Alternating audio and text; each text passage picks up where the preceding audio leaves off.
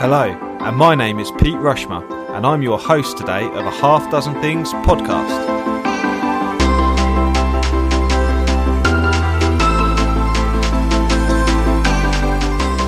A Half Dozen Things is a podcast for business owners just like you.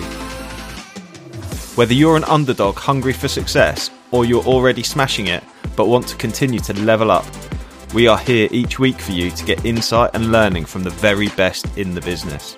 No fluff, no BS, and no self proclaimed gurus talking about how easy business or life is. Just real, raw, and frank conversations. My curiosity and impatience in seeking success has encouraged me to create a half dozen things podcast. I designed it to bring you simplicity and discovery back to the forefront of your lives. We are all such busy people, it's easy to overlook the simple things we could be doing to achieve wealth, success, and happiness. Hi, I'm absolutely buzzing today to have Lisa Richardson join me. She's a director of Spotless Interiors and Spotless Commercial. In 2011, Lisa was made redundant as a commercial property lawyer and she ended up setting up the cleaning business with her husband.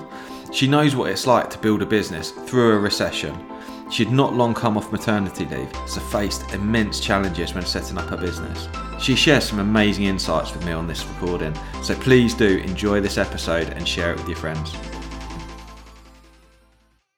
Red light is on. Awesome. Um, hello, Lisa. I'm joined today by Lisa Richardson from Spotless Cleaning and Interiors. And I'm really, really excited to have you on the show today because we're going to be talking about redundancy and how you started your business as well. And your half dozen things are absolutely awesome. You've really prepared for them. I'm super, super proud of these. So, oh, very kind. Lisa's Lisa's half dozen things. I'm going to go to Lisa and let her introduce herself in just a moment. But um, her half dozen things are one, you, and two, having a plan B and a small b only. Uh, three, the reality check on now. Uh, fourth is your circle, but also your square. Uh, fifth, clear on your own way of working or ethos. And the sixth is walk and look up. And I just think these are awesome, super inventive, and I'm really looking forward to discuss them more. So, Lisa, are you okay to just give yourself a sort of bit, bit of an intro to, to listeners, please? Yes, absolutely. So, um, I'm one of the directors of Spotless Interiors and Spotless Commercial. So, we run two side by side cleaning companies, one obviously catering for domestic and one for commercial cleaning. Um, and we've been trading just under 10 years now, and we have a team of about 15 who cover the whole of the Peterborough area. Awesome. That's awesome. So team of 15 and you've only been going 10 years. And that's awesome. So is that does that sort of tie in with the previous sort of 2008 sort of credit crunch time and, absolutely. and recession, yeah? Yeah, absolutely. Uh, so before this I was a property lawyer for about 11 years at various establishments and yes, the recession hit. I was on maternity leave at that time, returned from maternity leave, uh, and then found I no longer had a job. So um, yeah, very difficult times, not dissimilar to now, really, for lots of people who are obviously facing redundancy. Yeah, um, but yeah, no, very, very tricky indeed. Wow, yeah, and that that's some some swap for you, isn't it? Having gone from sort of being a being a lawyer to to then obviously having having your child and then going back to go to that, but obviously having yeah. to having to start a business that must have been a really really tricky time. Yeah, and I think for us, the key thing was it wasn't intentional in lots of ways. Um, you find yourself in this situation of redundancy. My husband had lost his job at the same sort of time. So all of a sudden, you've got small family, you've got mortgage, and all those sort of considerations. Um, and I think it would be fair to say that starting a business, certainly at the outset, was not a plan. It was no, nothing that I had ever considered before. Um, but really, I think when you are at the bottom, when your back is against the wall, so to speak, you kind of come up with something or something comes your way. And I think for us, it was a series of circumstance, input, ideas that were kind of put our way that just formed it. And really, you have nothing to lose when that's the point that you're at, when you have no income. Um, and I think sometimes it, it's um, can be a catalyst for great things.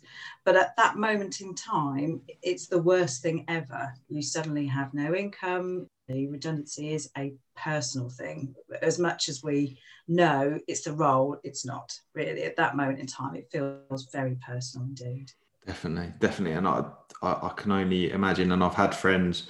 I'm fortunate enough that I've, I've not actually personally been made redundant, um, but I had a, I had a situation where um, about sort of just over 10 years ago. Uh, my company that I worked for, I was a general manager of a company called Gladwin's Body Repair Centres. They're based in Peterborough on Orton Southgate. And they were he, the the owner sold his business. He had eight body shops, and he sold them to a national company called Nationwide Crash Repairs and they decided in Peterborough they were going to merge the two body shops. So they brought their guy across who ran their Peterborough depot. So it was a similar situation where I was going to have yeah. to essentially take a step down or a step backwards. And for me, that felt really felt really really personal. So I still had work to go to, mm-hmm. um, but I, I, ended up leaving quite quickly after that. So it's uh, yeah, tricky, tricky. So your first areas around you and um, sort of self analysis and understanding sort of the rejection. So you're able to just expand on that a little bit more for me, please, Lisa. Yes, I think when you're in that position, as a lot of people will be now in facing redundancy, it's very easy to say, right, I need to find a job that I used to do. I need to find it in another company, another area, or something similar. And I think sometimes it's really useful to look at not just the role that you've done previously or, or, what you've done for the last 20 years or what you did prior to your last role, but look at your skills, look at what you're interested in. And sometimes we can pull skills from previous roles that actually lead us into a very different area. So for us, yes, we run a cleaning company now, and I was previously a lawyer and I did a bit of pensions work before that. So I've accumulated all these skills that actually help me on a day to day basis. Even going back to when I was at university and I did a degree in performing arts that has no relevance really to what I do today. So you would think. However, I think any degree gives you an element of resourcefulness, being able to research, draft, put ideas together, all those sorts of things that can be really useful. So I think a good bit of self analysis can take you in a completely different path to the one you perhaps thought you ought to follow because it's very easy to just do the same continuously whatever it is accountancy and mechanic whatever to just go that's what i qualified for it's what i've trained it's what i've done for 15 years that's what i need to look at and i think i'm, I'm not very it orientated as probably has become apparent this morning but, but by taking a, pen and paper and just literally writing down what do I like to do? What am I good at? What would be my ideal? Very few of us get that ideal, but it might just give you an inkling of where to head to. So I, I think kind of redundancy, um, any other changes in personal circumstances can be a great catalyst for just stopping and just really assessing what is it I want to do? What am I good at? Where are my skills? And then you can kind of look and see if there are other jobs or a business opportunity, a business idea that might just take those skills down a different path. Hundred percent. I think um, I must. I must congratulate you. You're a woman of many talents. I'm very, very impressed. I don't know whether that's the case.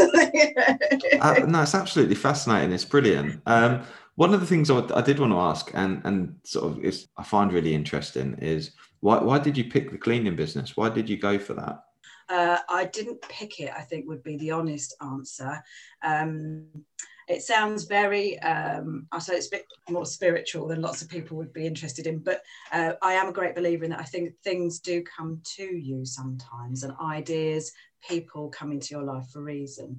So um, i suppose prior to children i am a little bit house proud. You wouldn't believe it right now but i did a lot of kind of uh, decluttering work of my own and I, and I would always do a kind of spring clean and things like that. But when i was job hunting there's only so many hours in a day you can really spend looking for work and you have to find something else to fill that time.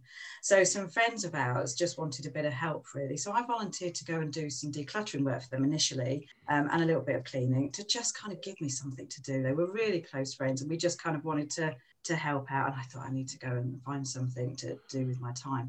And actually it was through the decluttering work that I did with them that they really kind of started pushing and saying, You want to have a look at this as a business opportunity? Uh, have you thought about it? And initially, I think we were quite anti. Um, but as time goes on and you've got nothing else to really aim for, the recession, I was in commercial property. Those mm-hmm. posts weren't available anymore. No. People weren't buying properties. There were no investment going on. So I kind of had nothing to lose. Um, so yeah, so I didn't really, I don't ever feel that I decided to run a cleaning business, but through a series of events and suggestions by others, you kind of start to think, actually, this might work. This is worth a go, and it just kind of generates from there. No, definitely. I think um, it's it's such a good opportunity, and like you say, that the, the, catalyst for that. And so, what period of time did that decision making process take between um, being made redundant and actually starting Spotless? What was what was sort of that time period? four months. Four months. Yeah. So from, from, you've gone on a sort of journey from I'm not really too sure about that. So over sort of a discovery period and maybe trying to apply for other roles yeah. before then sort of going right. That's it. Yeah. I'm going to do this. Yeah. Amazing. Absolutely, and I I think it was genuinely. Oh, I've got oh, we've got nothing to lose. What was the worst that could happen? I've got no job. Yeah, definitely. Anything is worth a go. Um, so yeah, so it was quite a short period of time because I think there was that necessity to try something.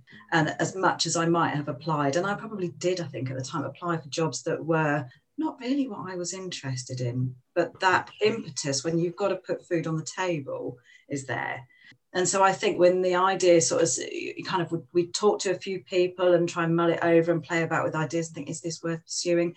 Um, and then you reach the point you go, why not give it a go?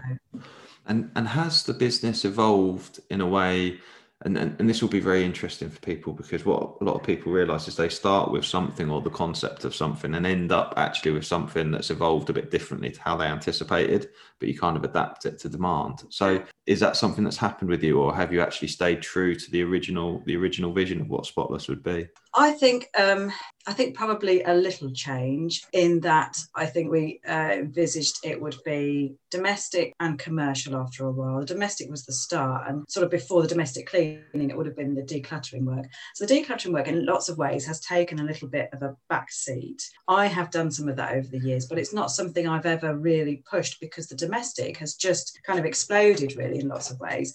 And then the commercial side, we always thought, yeah, we would do that, and we did do for a little while a bit of work but we've again never really pushed that because the domestic work is is constantly coming in, which is great. So I, I think yes, there has been an adaptation in, in terms of what work comes in the door and, and how the business develops. Amazing, amazing, awesome. So on, on your second area, it says around having a plan B, but a small B only. Are you, are you able to explain that a bit more for yeah, me? Yeah, well, I think I think um, if you're when you start a business as as we did you have to have a kind of small plan B, which for us was okay, this is going to start, it's not going to generate money for a little while. So, how are we going to pay the bills? It's that reality check. Yeah. So, I went back and I did some domestic conveyancing for about a year and a half, I think. So, I would be there during the day doing that. In the evening, looking at the website, taking phone calls or replying to messages, that sort of thing. Um, and then Rob would be out doing the during the day doing some of the cleaning appointments so there's that still that necessity although the idea is growing and you're getting excited about that to have this small plan b which is basically what's going to put food on your table. I don't i call it a small plan b because it's not a plan be as in if this fails we'll go and do this. It's something to run alongside it because the reality is it does take time to build that business up but if you can just have something to kind of keep paying the bills something that's just going to is easy to do is is going to enable you to leave that job at the end of the day and forget about it come home and then be building on your own empire um, that can work but the reality is to kind of throw everything at the business if it's not going to generate income immediately you're going to put yourself in financial difficulty which is an extra stress that you just don't need if you can just manage that side yeah definitely i think um, that you, you've either got the option of having some cash to fall back on mm. um, or a small investment which i think can often be helpful um, yeah. when necessary or potentially a startup loan or something like that but you're absolutely right that you know what one of the it's almost like a little bit of freelancing, isn't it? Initially, mm. in, in, maybe what you did previously, if you can maybe bring a part-time income in to just yeah. sort of help bolster that, because ultimately there are bills to pay. It's really, really stressful. I hosted a networking event last yesterday evening, the Peterborough Network, and there are, there's a couple of people on there, and it's a very challenging moment for them actually, where uh, they may still be in full-time work, and I know this is we're, we're talking mostly around redundancy, but there'll be a, a, handful of people listening, and they're they're still in a role, they're in a position, but they've started their business, and the business is where the dream is, and they really want that to happen. But all of a sudden, they want that to get to however much a month they need it to be to be able to cull that work. And I guess this it kind of rolls back to the beauty of the redundancy deal because if you're there, you haven't got the job, you're about to put a whole load of effort. There's going to be loads of people out there putting into effort into trying to find roles that may not be there or they're very competitive. You're going to get an awful lot of rejection. Um, it's going to be really, really challenging for your mental health that actually there might be an opportunity to think, do you know what, I'm going to take control myself mm. because there, there's also the battle there of resiliency as well, and and the challenges we you face and the fear and the doubt creeps in. I'm sure you've did you have a lot of doubt when you first started out? Most, most definitely, and I would say regularly, probably over the years, we pause and go, what are we doing? What, you know, what can we do to make this better? I think the last few years we've been more comfortable with what we've achieved, more comfortable with how we run the business uh, and what we do to look after our clients and our staff, and just the kind of the ethos of what we've created. But most definitely, I think sometimes you have to be forced to make that leap. Uh, and when you are faced with redundancy, and as you say, looking for work that's hard to come by, at some point you might just go, actually, let's give this a go. Um, but there is a lot of doubt. There's a lot of concern, certainly to begin with. And I think even over those first few years, whilst you're finding your feet and trying to work out which direction you want to take it, what the end result ultimately looks like. And, and it's not easy financially, mentally, whatever. Um, you're going to face a lot of difficulties. So it's, like you say, being able to have that resilience as the years go by. Definitely, definitely. I think um, that I totally agree with the plan B as having like this this sort of position where you can start to build a bit of security because that's so important. Um, and also one of the things I've learned over time is that it's about having that really compelling vision to go towards because anyone who's listening and considering go, embarking on that journey, there's going to be so many roadblocks that come up that you can't even you can't even comprehend now. You don't even realize they're going to be there. You know, when I first started out, it was just you know, I just thought it's going to be easier than it has been, and there's going to be less challenges, and there's only sort of you, you, you, can't even see. I guess I guess what I mean is when you've got that vision, you can't even see the peak. You don't even know what's going to be on the journey to trip you up along the way, and then you've just got to have that resilience to be able to to manage that, and and it's all about overcoming whatever that challenge is. However, however, I think if the vision's compelling enough, it will, will, continue to drive you to be able to push yes. through and overcome them. Most definitely. And I think if you get those first few positive steps, so for us, whilst I was working during the day, obviously managing the business or, or working on building the business during the evenings, and then there came that point we had quite an influx of work, and that was the point we were able financially to say, actually, I can leave my day job and devote full time. So that was kind of, that you kind of have those little goals as you go. That was the initial goal. Can we get to the point where I can leave what I'm doing during the day and concentrate solely on the business? Because actually, to, to work during the day and then run your business of an evening is really it's hard work. It's tiring, but to have that balance, I think, is really important to begin with. Unless you have an awful lot of cash behind you, which we didn't. That's the difference, really, is whether you need to make that decision. Mm-hmm. But um, yeah, I think we reached the point where there was enough work, great, so I could leave my day job and concentrate solely. And then you can really start to push it forward. But you just had that that kind of that moment of positivity in terms of actually we have a client base here and word is spreading and we've done some advertising and it's worked and you get that and that just drives that momentum to keep you going amazing. And i'm i'm so impressed by when I, when I think about what you must have come through because it's not just been yourself it's been your husband as well. So you've done a family business yeah. young baby at yeah. the same time. Yeah. no no financial backing particularly to yeah. support that venture. Um, i can really relate to that. And I, you know hopefully people listening can as well. That really is some guts really is some guts. That's absolutely amazing. So and that, of, i just don't ever think about it as guts. It just feels like we, what do we have to lose and that i think that's what started it really we had nothing to lose definitely and do you know do you know what one of the things one of the things i've learned from doing the podcast actually and i speak to people who um, have have been on the journey and they've had some success, whether whether it's some some wins, uh, whatever mm. success looks like, because ultimately it depends on who the individual is, but on what they believe success is. However, one of the things that I find really interesting with people is it's the drive. What drives them isn't necessarily towards something, but it's maybe away from the pain of something as well. And yeah. the more compelling the pain is to drive away from, um, that that can be uh, really really compelling too. So, and that leads me really nicely onto the third area, which is the reality reality check on now. Um, and being realistic. So, are you able to just explain that a little bit, please, Lisa? Yeah, so I think obviously what we've just talked about is really the personal reality of having to put food on the table whilst you're starting a business. But I think when you start a business, you do often have this vision of what it's going to look like when it's properly up and running, if you like. Um, and I suppose for us, the ideal would have been if you look at other cleaning companies, offices, it would have been vans, it would have been staff, uniform, all of those things. Where does that money come from to with? It doesn't. It certainly didn't for us. And actually, I think you, you can do with a, a, an analysis of where you're going to spend your money and what is going to be best. Yes, it would be lovely to have big offices and it would be lovely to have a fleet of vans. Does that make us better? Not necessarily. Does it make mm. us more profitable? So not. Um, and just really being realistic in terms of money if you've got the ability to finance it, if you've got the ability to get that cash to really push your business forward, by all means go for it. But if you haven't, why go out and borrow money if you don't need to? So today, I'm filming this from our spare bedroom, which is my office, which has been nicely decorated and it's lovely. Um, but I don't have a big office somewhere else. We use the dining table when I have people come and help in the office here, or they're working from home more now.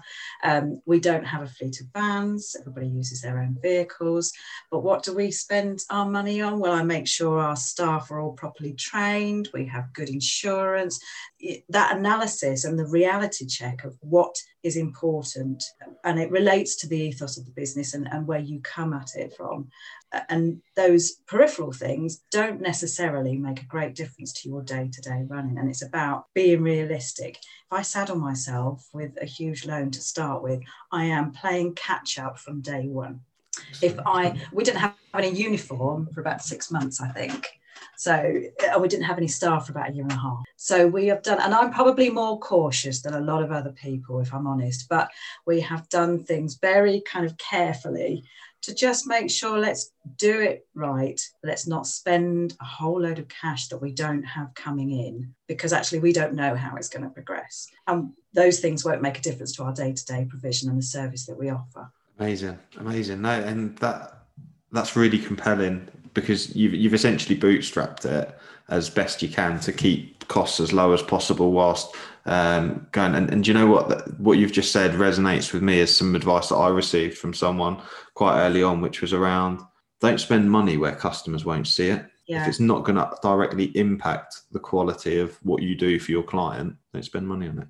That makes complete sense. I have to, mm. I've, we've had clients in the past who earn a fortune from the fourth bedroom. An office would be lovely, don't get me wrong, but um, I'm quite happy here. I, you know, this does this does what I need to do, and actually, what I do here is not the crux of the business. That's when the team are out cleaning. That's the business, really. What I do here is support them, but it, I don't need a huge office in order to do that. As much as it would be like, lovely to close the door at the end of the day and go home, I can mm. see the benefits of that. Is it worth the money right now? No, absolutely. But I uh, think we can get fixated with that idea of I'm not a proper business person if I don't have an office and a yeah, smart suit and all that sort of stuff. And, and having worked in law previously, I've been in that environment.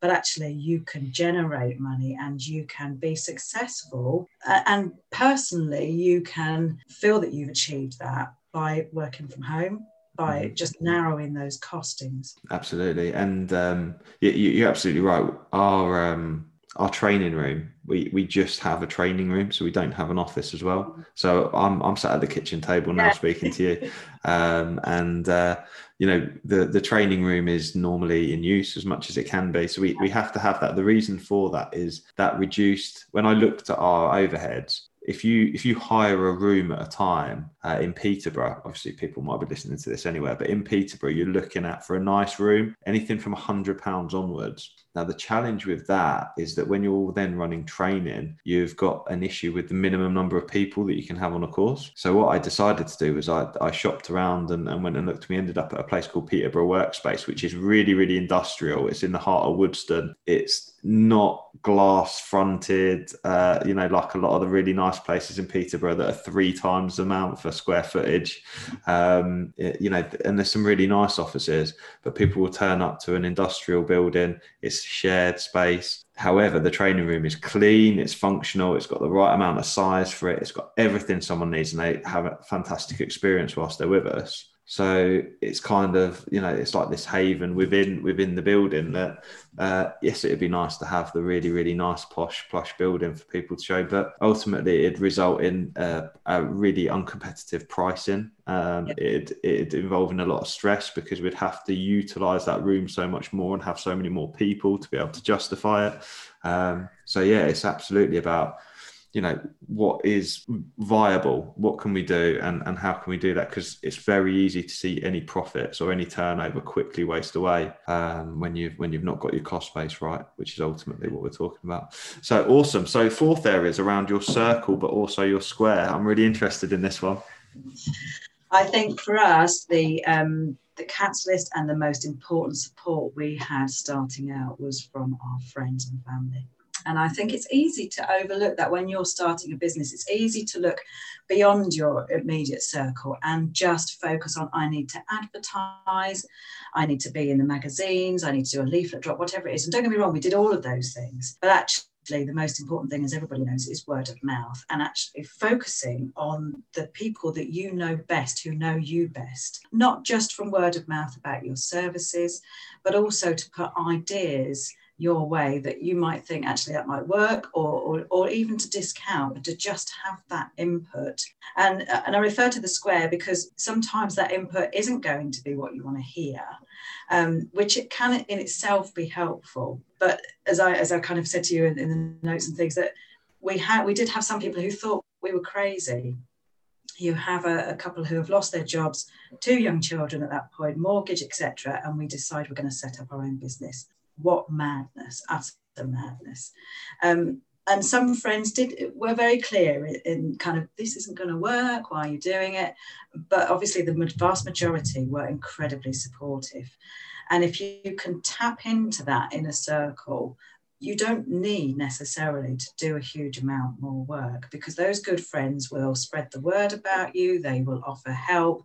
For us, we had help that was just uh, just amazing at that time. So we had friends offer to provide us with marketing material, uh, design the website, just in order to get us up and running. And actually, without all of that input, I don't know that we would have done it. But that help is is invaluable. But not only on that physical way, but also to just help push you and sometimes they do still nudge us a little bit and we thought about doing this and and bounce ideas off of each other. But it, the focus often seems to be on getting that name out as far as possible by using the most expensive means. And it doesn't have to be that way. Yeah, absolutely.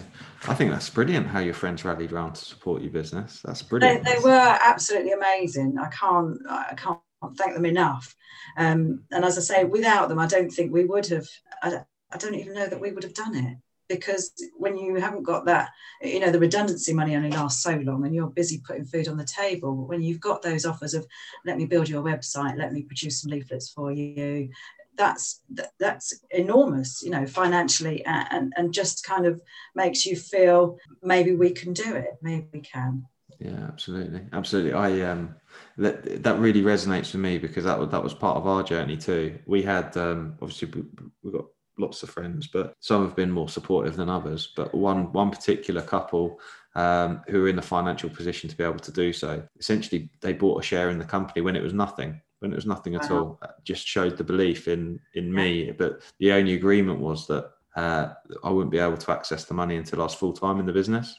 Okay and um, as soon as I went full time, it, it, was significant. You know, it was a significant sum, not you know um, a, a twenty thousand pound investment, and um, we kicked off from there. I've paid it back now already. Um, you know, with, with, interest too, uh, yeah. because but that was like my duty. They believed in me, and I probably I would have struggled to make the jump, and I think we'd have struggled financially without that um, as as a young family. So particularly in the business we operate in, because I had to buy equipment, I had to have a room. There was there were certain overheads that the business needed to be able to operate. And I think I think that we kind of roll back to the previous one around some businesses do need more to get going than others. So, and it's about being really realistic. But like you say, I think the ethos of really focusing on what is necessary um, and only what is necessary and not what's a nice to have, but what is a have to have yeah. uh, at the outset is really, really important. And, and people listening might think 20 to some people, £20,000 might be a massive sum of money. And to some people, it's, it's just a drop in the ocean. Um, but however, to us, that gave us a little bit of operating cash and enough to be able to invest in the stuff and equipment we needed to be able to then run the business and um, you know within it within a year we're in a position to be able to go do you know what thanks very much but let's buy our shares back and you can have that back and we're all friends you know um, but what a fantastic you know very similar uh, a very similar uh, show of um, friendship really so mm. it's um, and that that just stemmed from me asking someone who I respected an opinion on what they thought on the business plan I had so no. and it just shows you it's that one conversation isn't it and Absolutely. that's often all you need to just, oh, just mention this to them and see what they think. Uh, and it just snowballs. And that I think sometimes where people miss opportunities by just just talking to those people you know closest. Absolutely, absolutely. So we move on to the fifth area, which is being clear on your way of working and your ethos. Yeah. So um, um I think I think for us that's been a really important point because when we started out, I did do a bit of research as to how other cleaning companies work.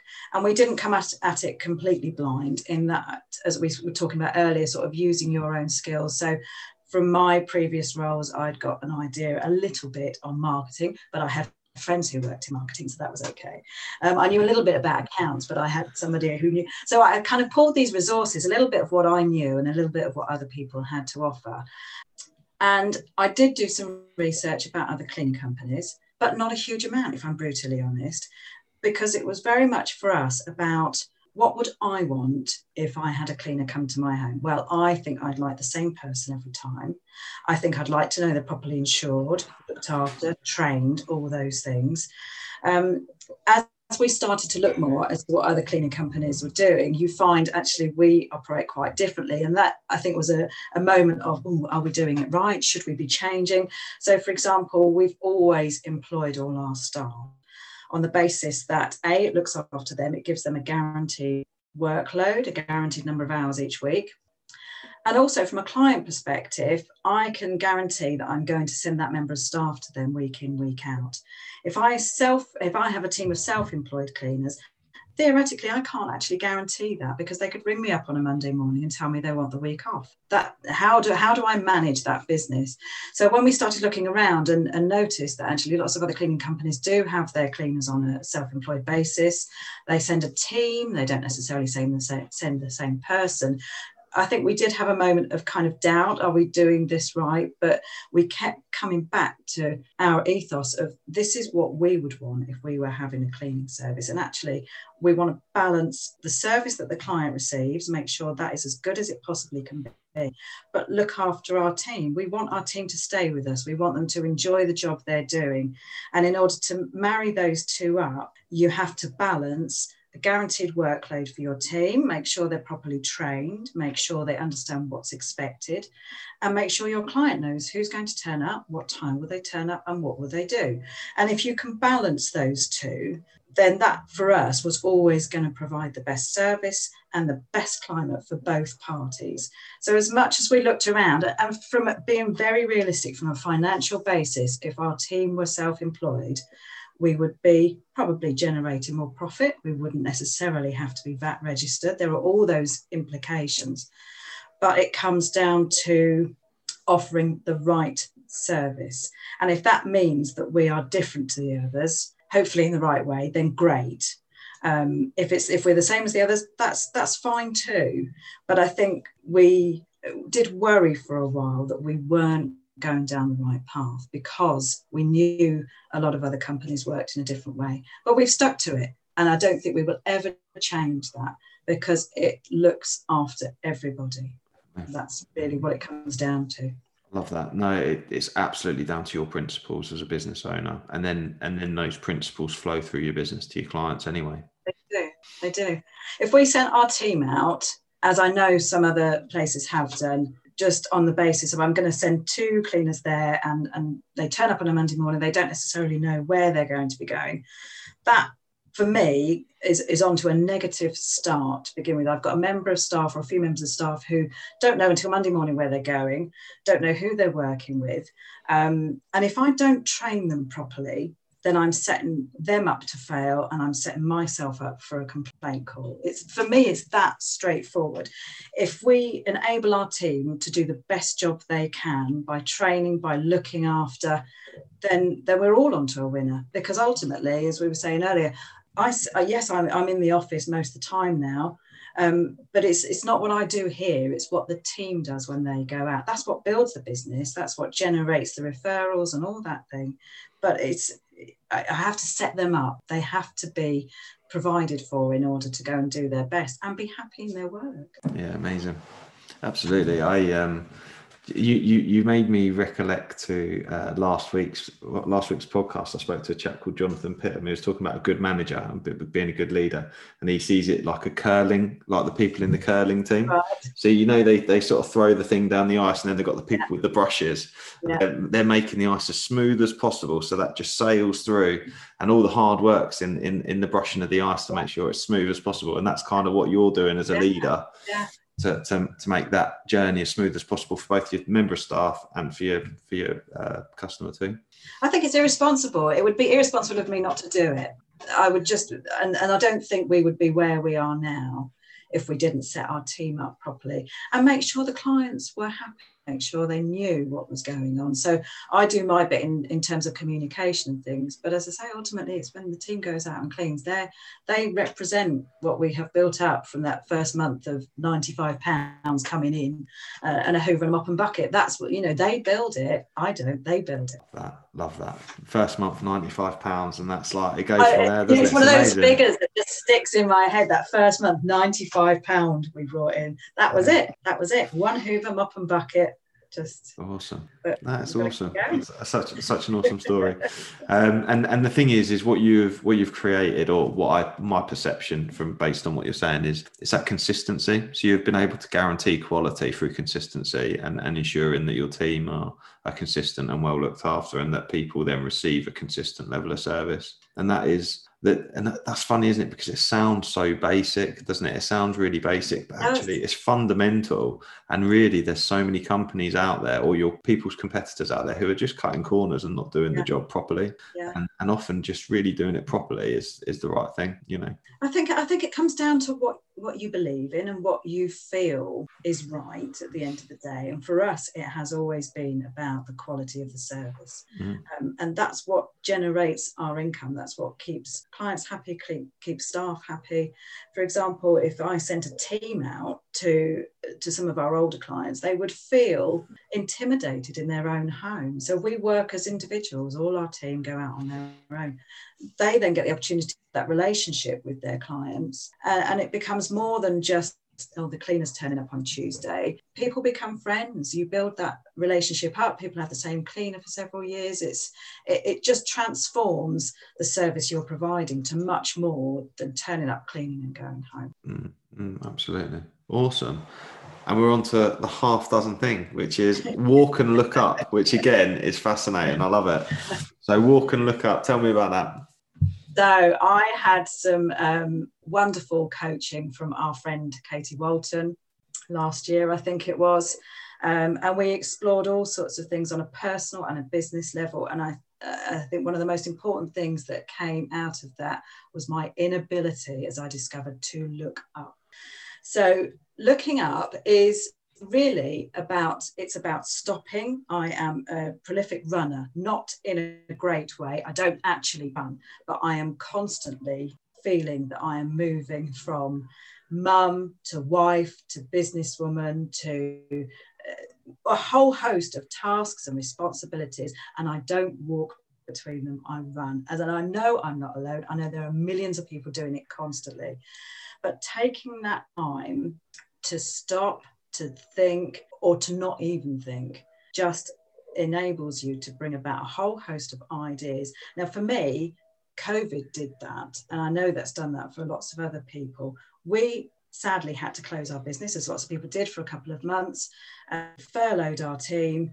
Um, and there was that moment of, are we going to have a business to come back to? And as upsetting and stressful as that time was, it was also a time to stop. So for me, I've been writing some articles that we I've been working on LinkedIn. I've discovered LinkedIn a bit more. Um, I, have made lots of comments. I've reviewed how we do things such as our um, human resources work, which I now outsource. So it, it just stopping when you're in the middle of trying to create a business, trying to put food on the table, it can get so busy that you don't have those pockets to stop. And actually, that's where the ideas come and the impetus. And looking up is about taking in your surroundings and it is about opening yourself up to those opportunities.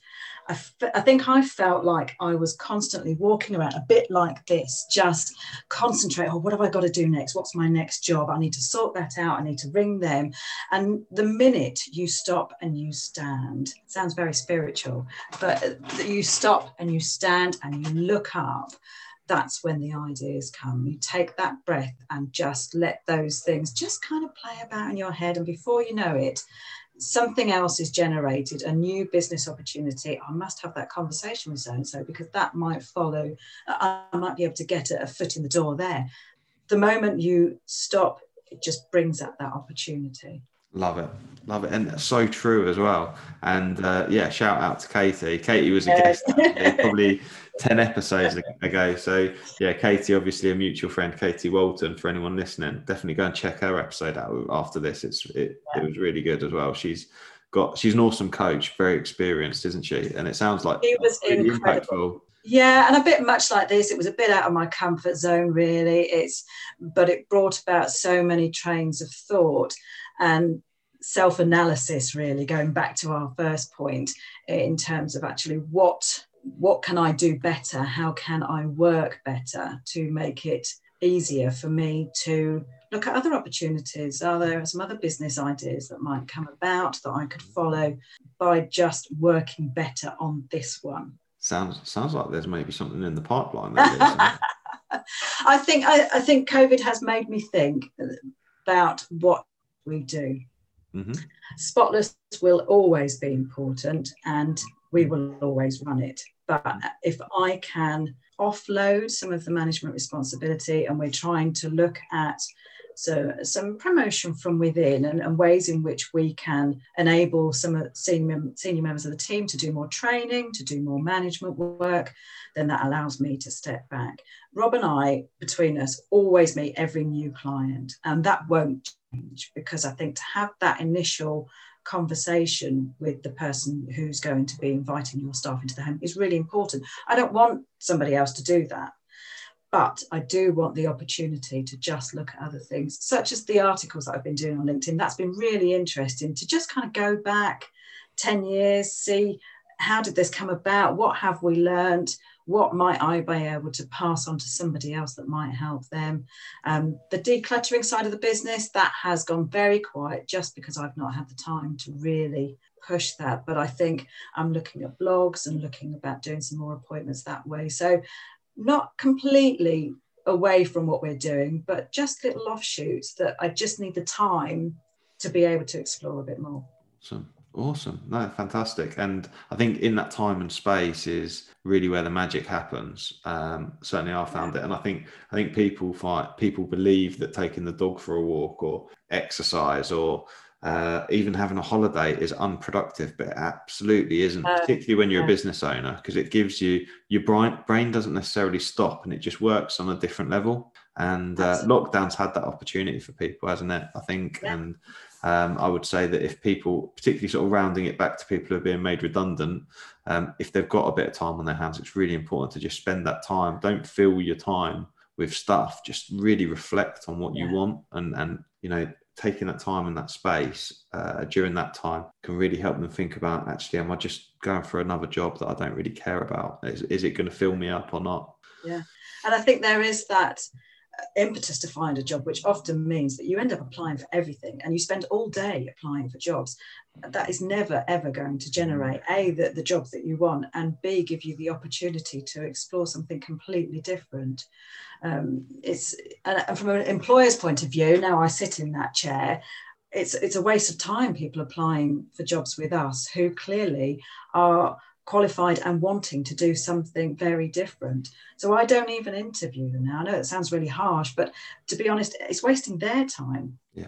But I did that. I when you're desperate and you have got to feed children, etc., etc., I applied for everything, yeah. wondering why I wasn't getting various posts.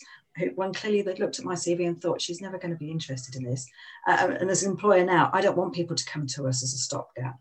I want people to come because they care and are interested in the service that we offer and want to be part of our growing team. Definitely. And actually, do you know what? That's fascinating advice that you've just given there because that, that that's so true, isn't it? Because people will be sat there with loads of like potentially with degree level qualifications, desperate for a job, and they will apply for what they perceive is a cleaning role and be rejected or not even interviewed, and they will think it'll be based on their skill and ultimately, it's not at all because at the end of that CV, there's a business owner who wants to run an effective cleaning company. And you don't run an effective cleaning company with people that aren't cleaning professionals. No, no. And in fairness, I don't very often take people on who have had lots of cleaning experience, but I do look for people who have got retail background, any sort of customer service, or, for example, we have taken some people on who have um, perhaps been doing an open university degree. They're in year one. I'm going to get perhaps at least three or four years out of them. And who knows, they might change their mind at the end of that. So there has to be that balance. But yes, if somebody sends me a CV that says, I have, I'm a qualified accountant, all I want to do is accountancy, then please don't come to me because I can't offer you that. Uh, and you're wasting my time and your time. Amazing, amazing. Thank you so much for that, Lisa. And it's been amazing having you on. Um, coming to the end now, so I guess it's back over to you. How can people find you? And those articles sound fascinating. So, where do people go to find those articles and to find you if they're interested in having their offices cleaned or, or their homes cleaned or what have you? Thank you.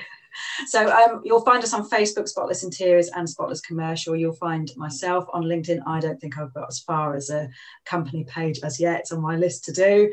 Um, but the articles are on my LinkedIn page. And I'm also putting together a blog, which really is just going to follow our journey from redundancy through to now and how we develop the business. Um, and if anybody, if it generates a single idea for somebody to go, actually, I feel I could give something else a go and they go and branch out, then great, because redundancy is an awful, awful time. Um, and sometimes, sometimes starting up your own business is not the right thing to do. But if you have an idea, or you end up with lots of people telling you you should do it, which is really what happened to us, then then it might just be worth a go. But yes, LinkedIn, Facebook, our websites, Spotless Commercial, Spotless Interiors. We're yeah, in various places. Amazing. And what a great offer. You know, if you're if you're out there and you're potentially being made redundant or in that situation where you're unhappy, reach out to Lisa. She's got an absolute wealth, 10 years worth of information um, and experience to live off and, and in the harshest conditions by the sounds of it as well. Um, you know, young family, husband as well. Um, you know, really, really in it. So, what a fantastic person to be able to help offer some support and advice. So, um, thank you for joining me today. It's been amazing. Hope the listeners have enjoyed it today. If you have, please do share and, and, and leave us a review. Um, it's all really, really valuable and helps us reach and support more people as well. So, uh, thank you very much and thank you, Lisa. And we'll see everyone again very soon.